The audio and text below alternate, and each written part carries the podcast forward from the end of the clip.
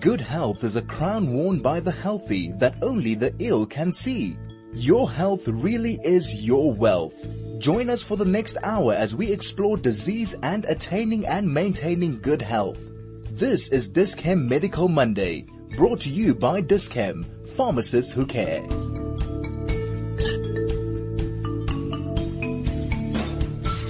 Welcome to Dis-Chem Medical Monday. I'm your host, Dean Gerson.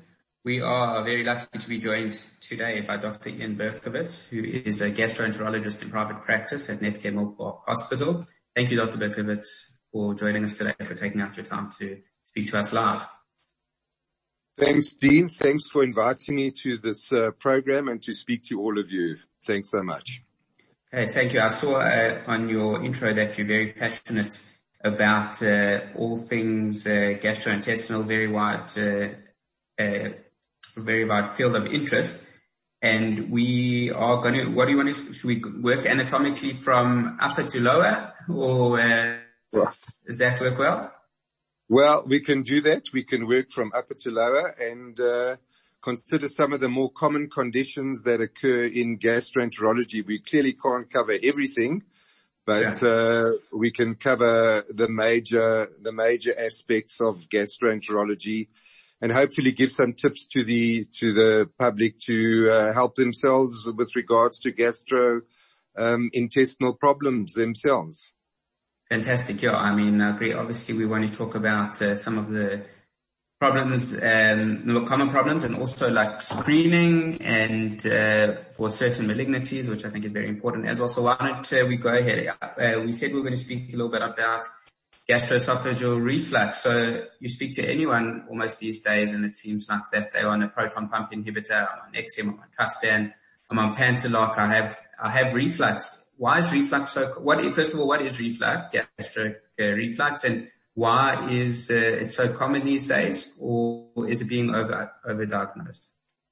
Well, I don't think it's been overdiagnosed. A large uh, percentage of the population suffer from heartburn, which is basically a burning feeling from the pit of the stomach radiating upwards into the esophagus. And uh, if this occurs more than twice a week, one could call it gastroesophageal reflux disease. So in other words, heartburn can manifest as a disease if it occurs more frequently.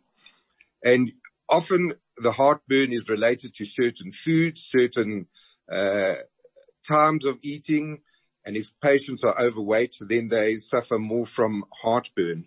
We know that the function of the esophagus is to propel food that's eaten from the, from the mouth down into the stomach, uh, via the, um, esophageal uh, sphincter, the lower esophageal sphincter.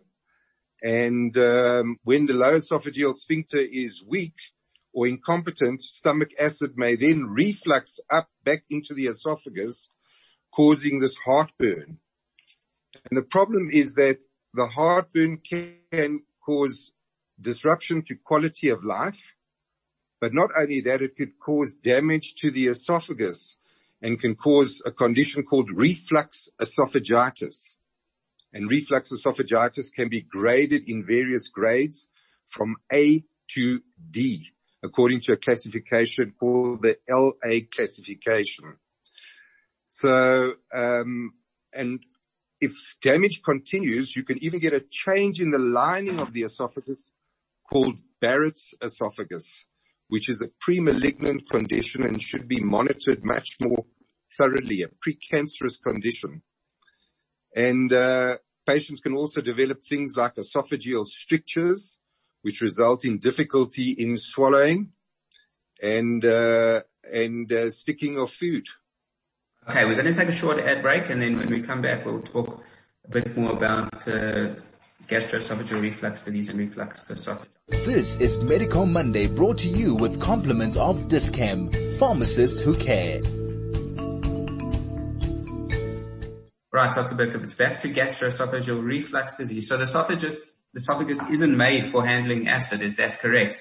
And no, when acid comes up, it isn't made to handle acid. Say again? Is the, is the esophagus made to handle acid?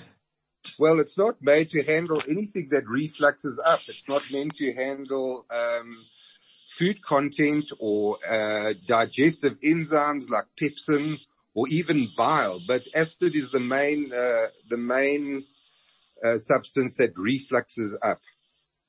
And as so I mentioned, the, sorry, carry on. So the the the esophagus then um, has certain changes in response to the acid that's refluxing up. Absolutely. What happens is that you get inflammation of the esophagus, and as I mentioned, you may get this change called Barrett's esophagus, which is a change in the lining of the esophagus from uh, um, a certain type of lining to a columnar lining, a squamous lining to a columnar.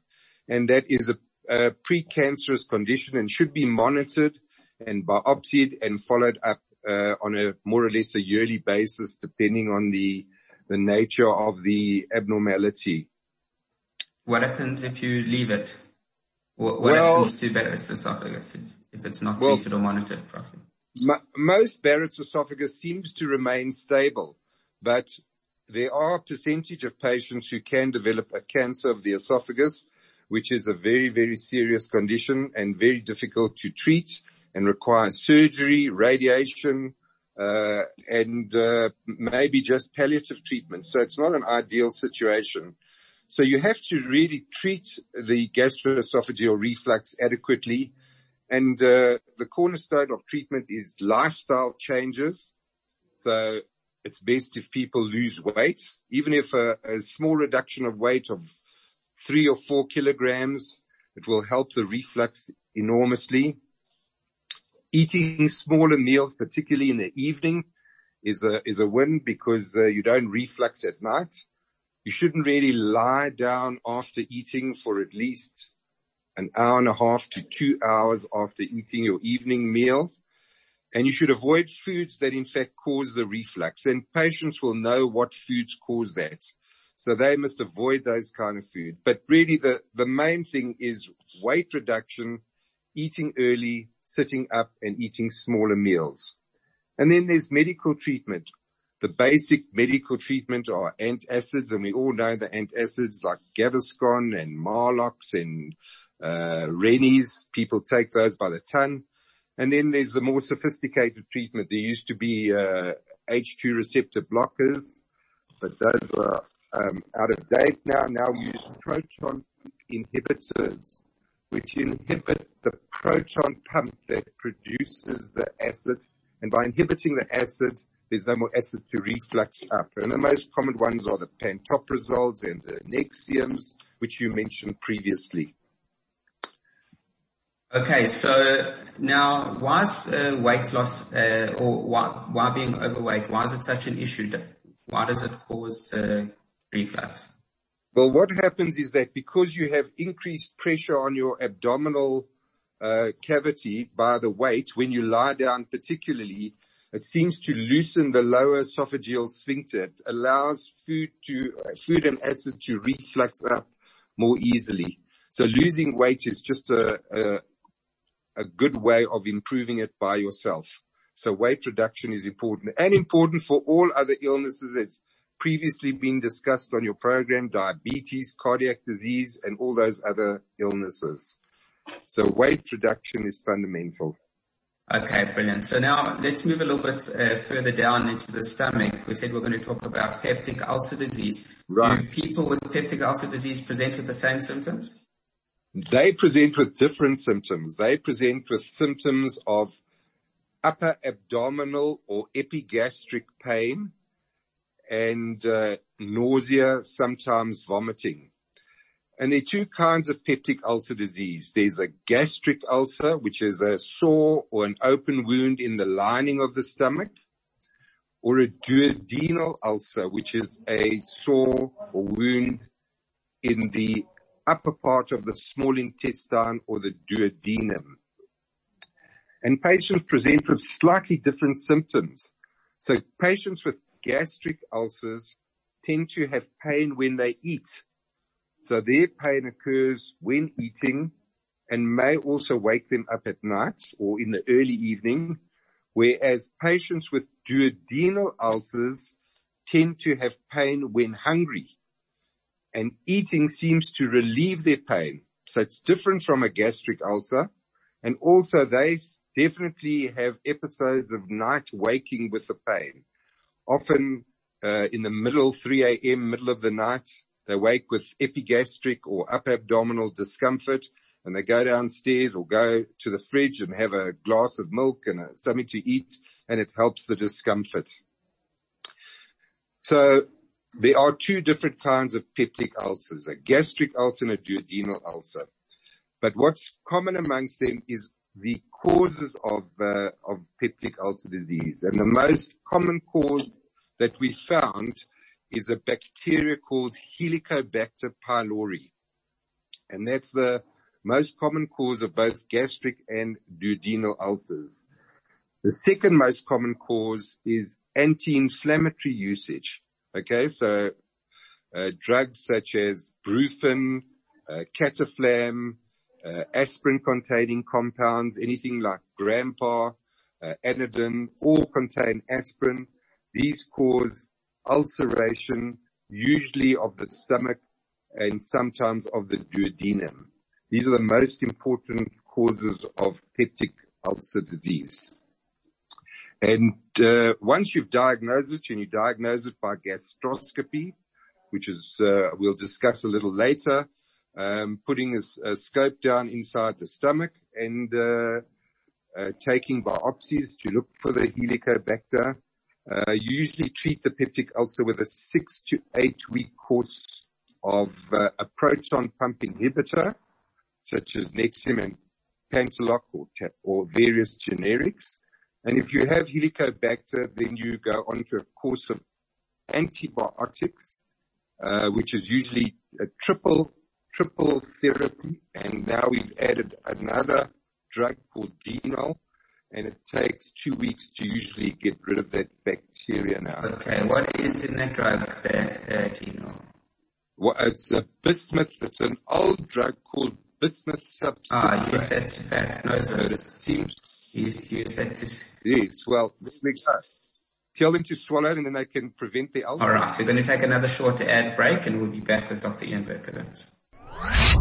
Chai FM, 101.9 megahertz of life. It's the most spectacular time to save at Dis-Chem's Beauty Fair.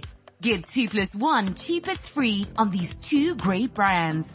African Extracts Rooibos Face Care or any Eucerin dermatologist recommended skincare. Plus, get your free Maybelline gift when you purchase any Maybelline color cosmetics to the value of 265 Rand or more. Spectacular savings at Beauty Fair now on Dis-Chem. Pharmacists who care. This is Medical Monday brought to you with compliments of Dis-Chem.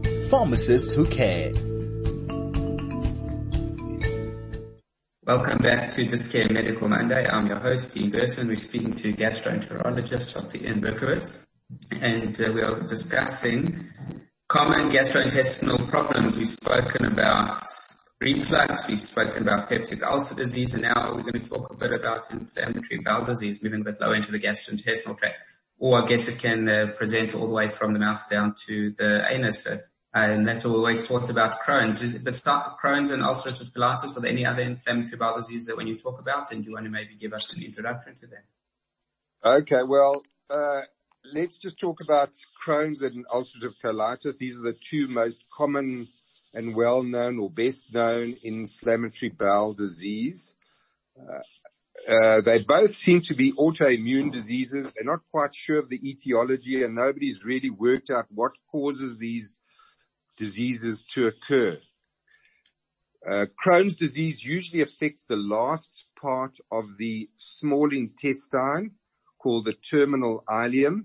So you get uh, terminal ileitis, which is inflammation of the terminal ileum. You can get punched out ulcers. But in fact, uh, Crohn's can occur anywhere in the gastrointestinal tract, higher up in the small intestine, or in fact in the colon as well.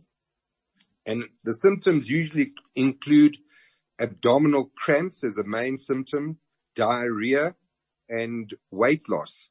So that's usually the symptom complex of Crohn's disease. And as you know, uh, many patients probably listening have got Crohn's disease uh, of their of their intestines. The other important inflammatory bowel disease is ulcerative colitis, which is, which only affects the large intestine or the colon. And patients with ulcerative colitis present somewhat differently from Crohn's disease. They present with a bloody diarrhea, which you don't usually get with Crohn's disease. And there may be mucus in the stool and abdominal pain, and they also experience weight loss.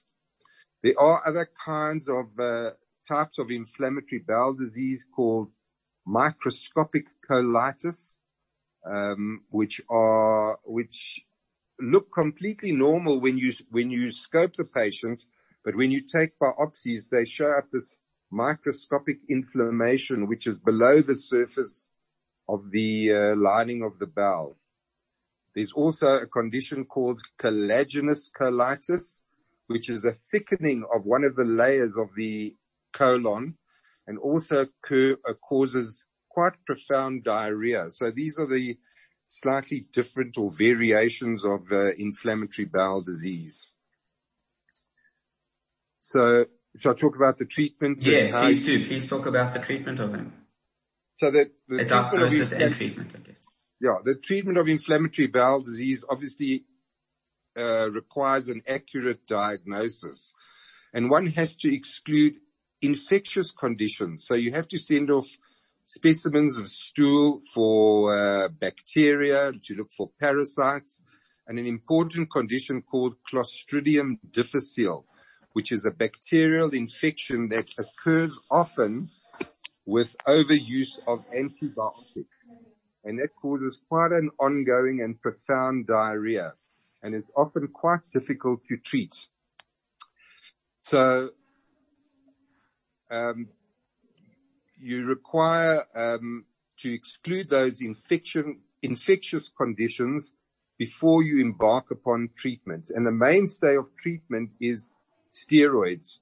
Now, at this point in time with COVID, steroids are not contraindicated, but are sort of represent a risk because of uh, COVID making patients more susceptible to this viral infection.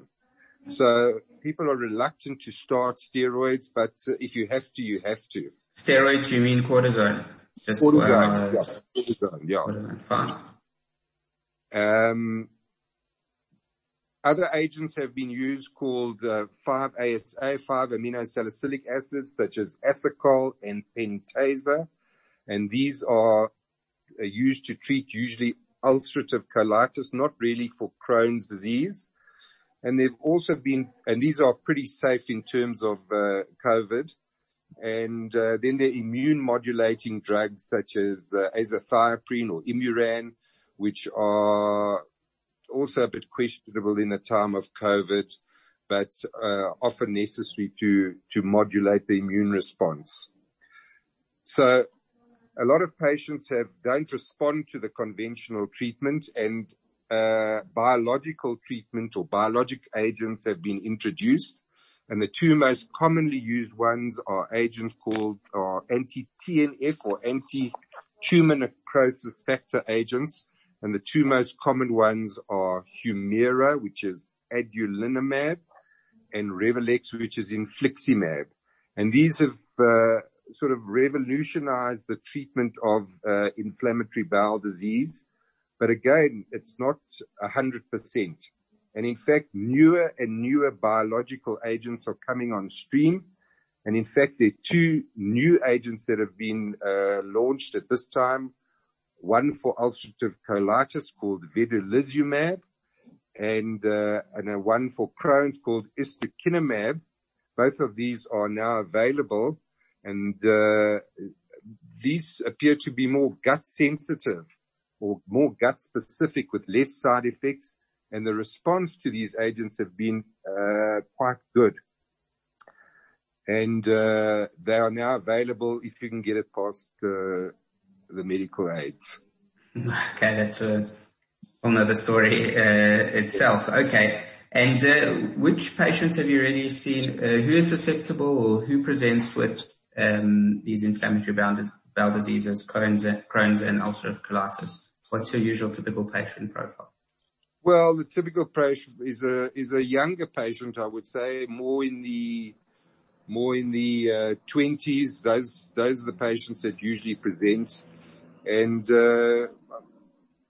I think both male and females get it. So it's there's no sex difference. Um, and there's nothing, nothing specific, although it is quite common amongst the Jewish population, as we know.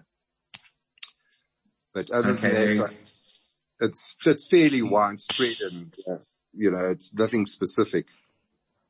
Okay, fine. Moving, further down, uh, towards the colon. Well, we've spoken about ulcerative colitis, which was in the colon. Now something, um, feels very important. I'm sure you do is, uh, screening for colon cancer and colon polyps? Yeah, well, that's vitally important. And, uh, obviously in the time of COVID, this, uh, screening or the screening that we were doing has taken a bit of a back seat because people are terrified of coming to hospital because they're scared they're going to pick up COVID and they, they're worried about being exposed to medical staff and healthcare workers. So uh, screening has really, really become uh, um, sort of on the back uh, back burner at the moment. But the problem is that one wants to diagnose colon cancer before it's colon cancer, because the symptoms of colon cancer only appear when the cancer is advanced. So you really want to prevent it from developing. The main symptoms of colon cancer are blood in the stool, uh, usually sort of reddy dark blood, a change in the bowel habits. So you can either be from a regular person once a day to having alternating constipation or diarrhea or diarrhea by itself, sort of unexplained. Also unexplained anemia. You have elderly patients presenting or middle-aged patients presenting with, with loss of blood and they don't know where it's coming from. Uh, in addition, there's weight loss where you have unexplained weight loss and also at a very late stage, you really have abdominal pain. So these are advanced symptoms which are worrying and really should be prevented by having uh, screening. So screening is really by, there are a couple of methods, but the gold standard and the one that we use as gastroenterologists is doing colonoscopies. So we do, um, the test where we insert the col- colonoscope through the back passage around the colon, looking at all aspects of the colon, going to the bottom of the colon and into the small intestine, into that terminal ileum. So it's recommended that routine screening start at the age of 50 and that's uh, for all comers, males and females. Um, 50 years old is the time. In some countries, they even recommended five years early. I think in the United States, they recommended at 45 that you start uh, screening. A caveat to that is if a family member a first degree relative, uh, either a mother, a father, brother or sister has colon cancer, then one should start the screening 10 years before the index case. So if your family member has it, then you do it 10 years before, or you can start by the age of 40. And really what we're looking for is, is we're looking for colonic polyps, which are polyps in the colon and the specific kind of polyps are adenomatous polyps because those are precancerous polyps. And if you remove those, then it's unlikely that you're going to develop a cancer in that polyp. Okay, so can you tell us just about maybe, I think, um, well, just according to uh, many laymen, I guess, or patients of mine, people are scared of going for these scopes. Do you want to maybe describe like what the day is like or what the procedure is like maybe take some of the mystery and the fear away from going for a scope? So, um, the scopes are conducted, um, after the patients have a COVID test. You have to have a COVID test within 48 hours of the, of the uh, procedure. And that's done um, either through the nose, the usual standard, or through the mouth. And they and uh, only if the patient has a negative COVID test will they come for a, procedure for a, either colonoscopy or a gastroscopy, or if they're lucky enough, both. So um, the patients then prepare the following day for the procedure. They do the bowel preparation, which requires being on a fluid diet usually and taking a bowel preparation. So there are various forms. Uh, I start in at about two o'clock in the afternoon and they drink uh, several liters of fluid and flush out the bowel so that you can see clearly from the rectum right to the cecum and into the terminal ileum because the cleaner the bowel, the easier it is to do and the safer it is to do in that you won't miss lesions if you look carefully and slowly. So the patient then comes in on the day of the procedure in the morning and is taken to a general ward which is uh, obviously a non-COVID ward, distant from any COVID patients, and then he's taken down to the theater. And in the theater, they are uh, sedated by, I use an anesthetist or to sedate them. And uh, everybody is gowned up. Everybody in the theater is gowned up. They have a N95 mask on. They wear visors. They wear headgear, they wear aprons, and they wear double gloves, and all the, all the instruments are thoroughly sterilized before use.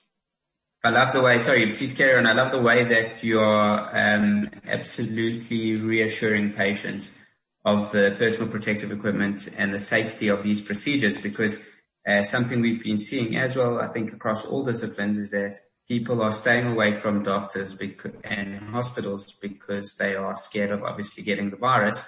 But uh, the result of this is that they're neglecting certain diseases or ailments, and especially uh, screening um, screening procedures.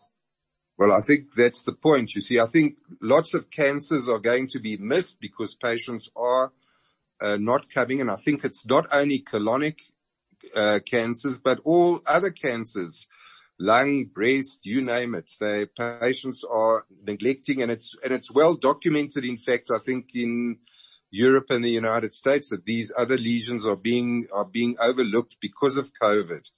And, uh, obviously the earlier you pick up these lesions, the better survival.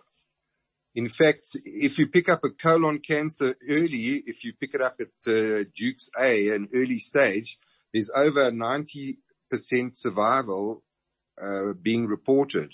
So survival is strongly re- related to the stage of the disease.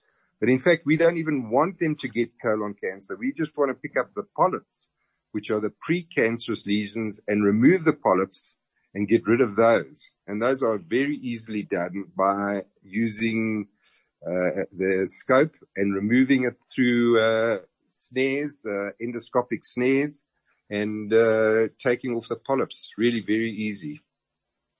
Okay, so, so you've, you've, you've assured us now um, of the the safety, and you've uh, emphasised the importance of having this. What what is the the wake up like of the procedure? Patients, you said you use an anaesthetist. General patients won't remember the procedure. Is that correct? And how long are they in uh, the hospital after that?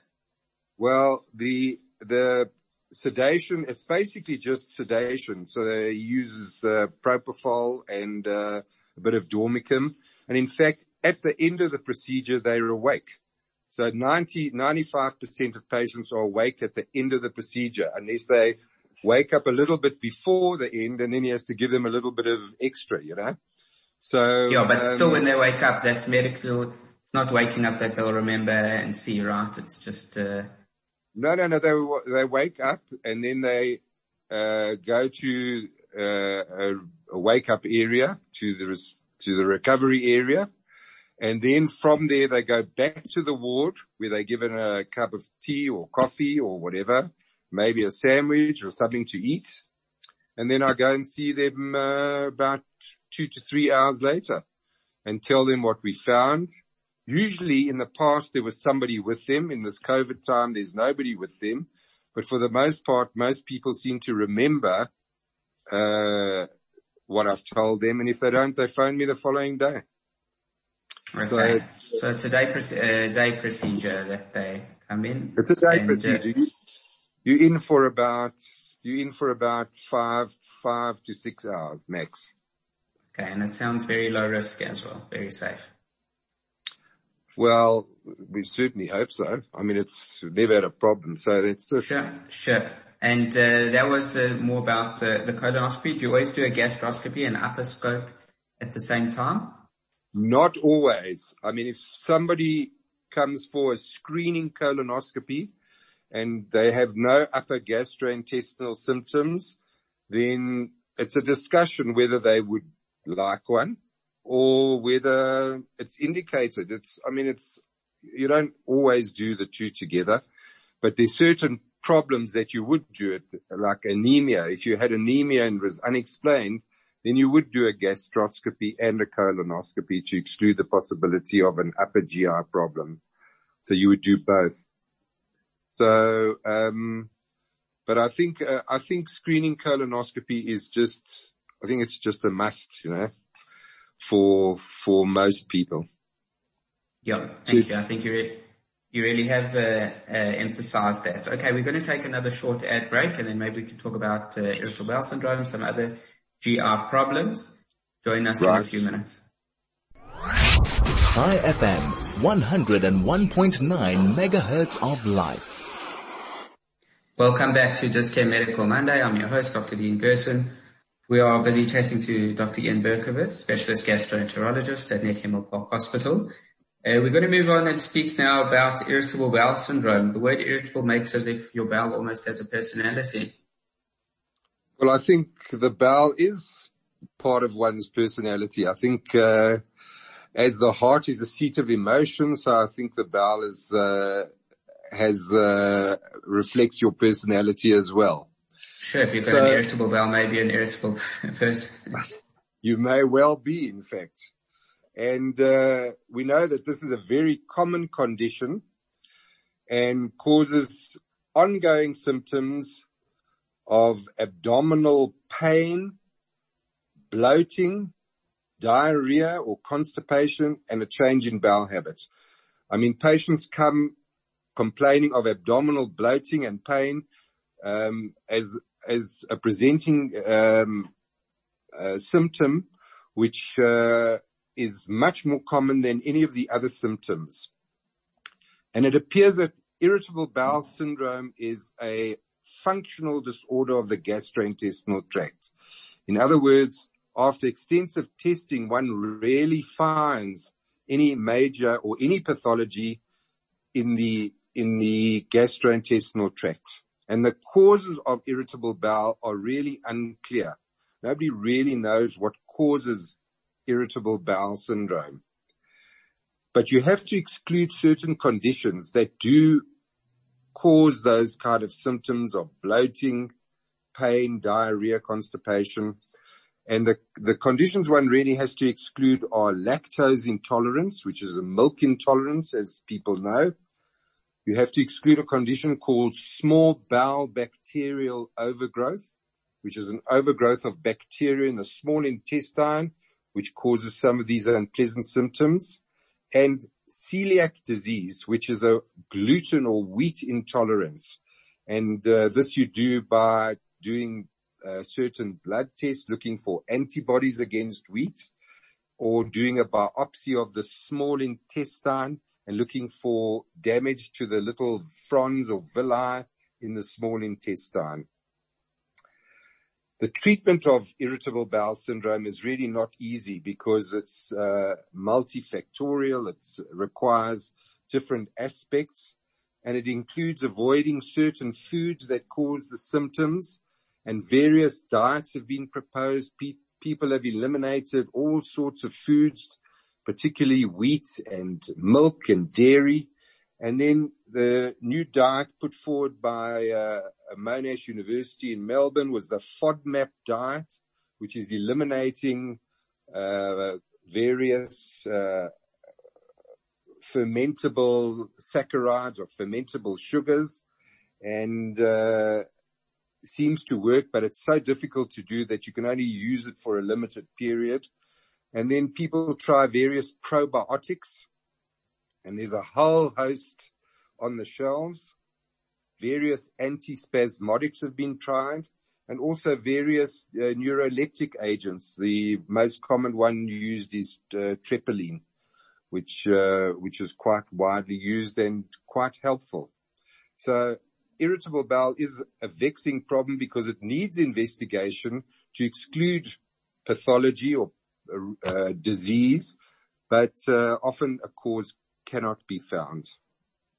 Okay, so it's a diagnosis of exclusion. Is that correct? A diagnosis by exclusion. Correct. Okay, and how do patients do? You just got to carry on kind of trying different uh, treatments until you see which ones they settle on.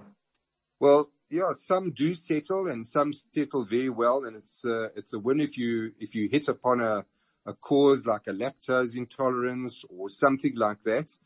But often they just niggle on, and it comes and goes, and they go from doctor to doctor, and so it goes. But they do eventually seem to settle down with age, and it of, often happens to to youngsters, to people in their twenties teen years, 20s, and it settles down after, after time.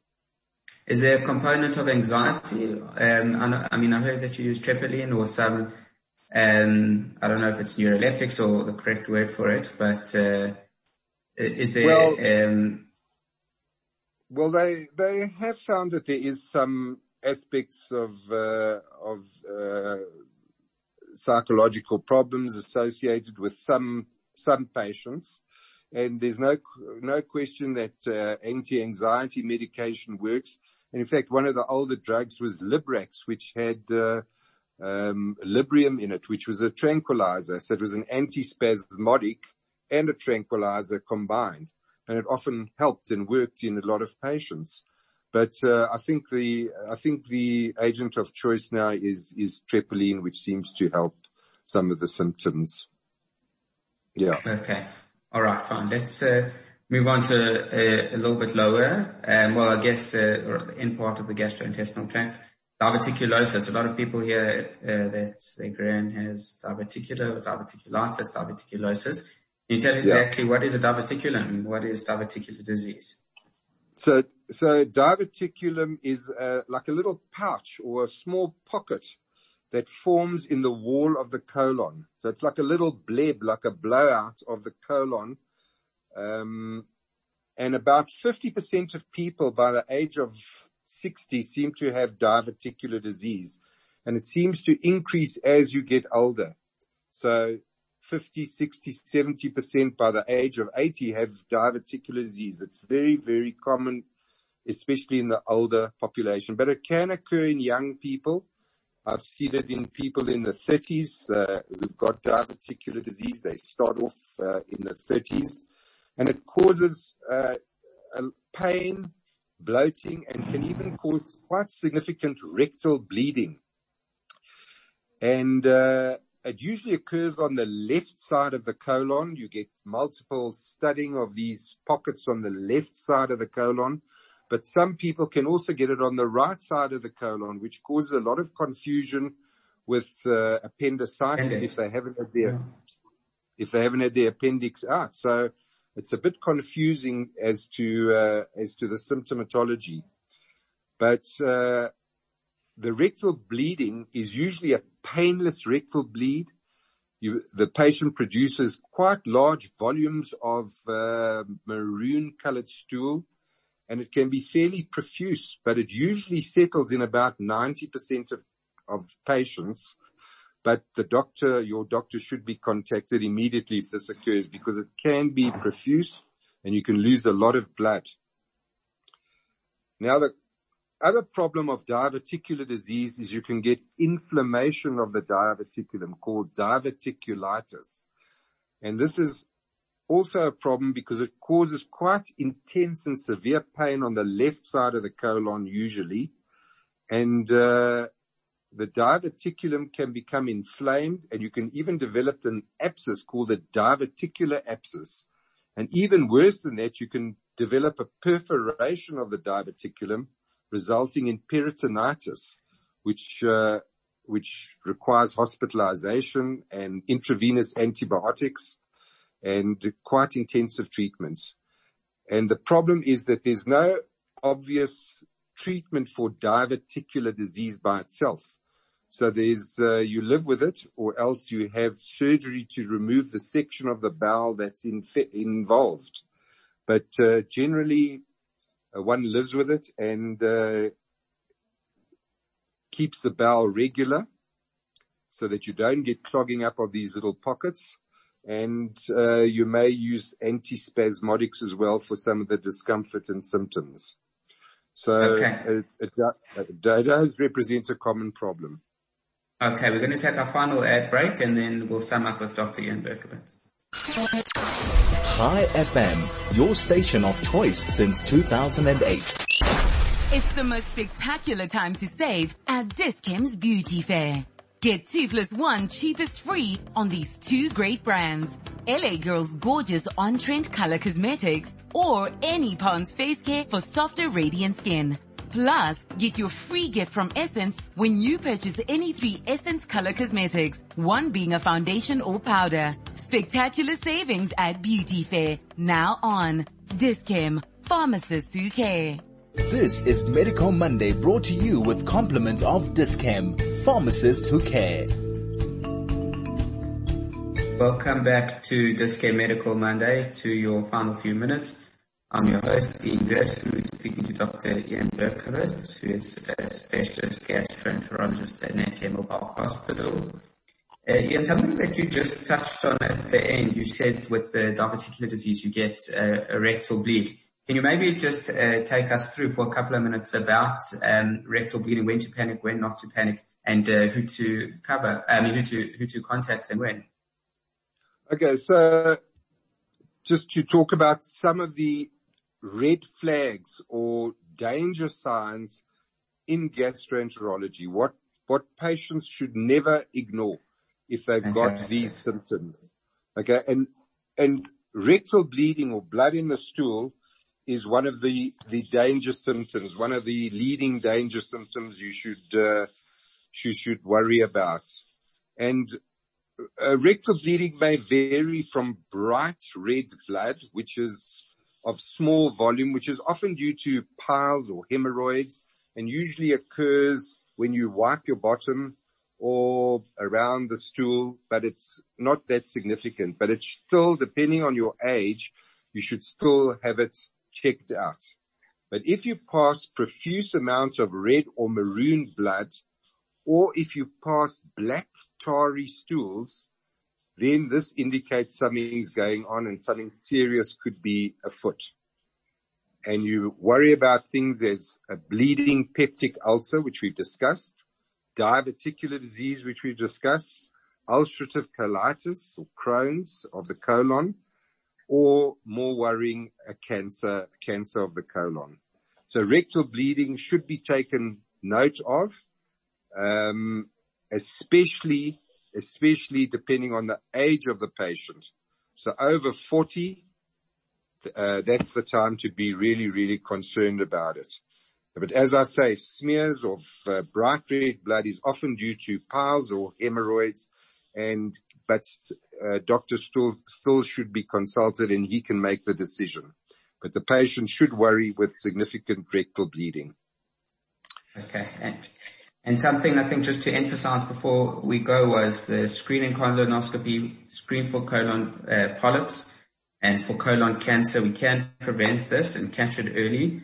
And uh, as you said, from the age of 50 years uh, upwards, unless you have someone in your family. Absolutely. Yeah. And there just, there are just a couple of uh, uh, red flags that should be noted as well to empower the patients is a change in bowel habit is important. So if you start having alternating diarrhea and constipation, then you should worry.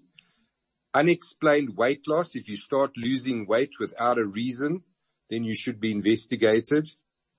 If patients start feeling exhausted and have been found to have an iron deficiency anemia, They should also be uh, investigated for blood loss.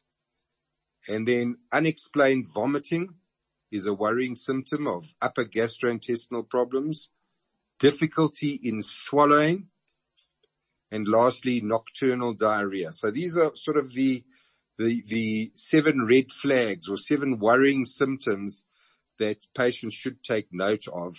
But the most important being blood in the stool and change in bowel habits in addition to the others as well. Right. Thank you, Dr. Ian Berkowitz, for joining us on Dis-Chem Medical Monday. And it's been great chatting to you. I've really enjoyed this interview. And thank you to our guests for joining us. Please join us next week again.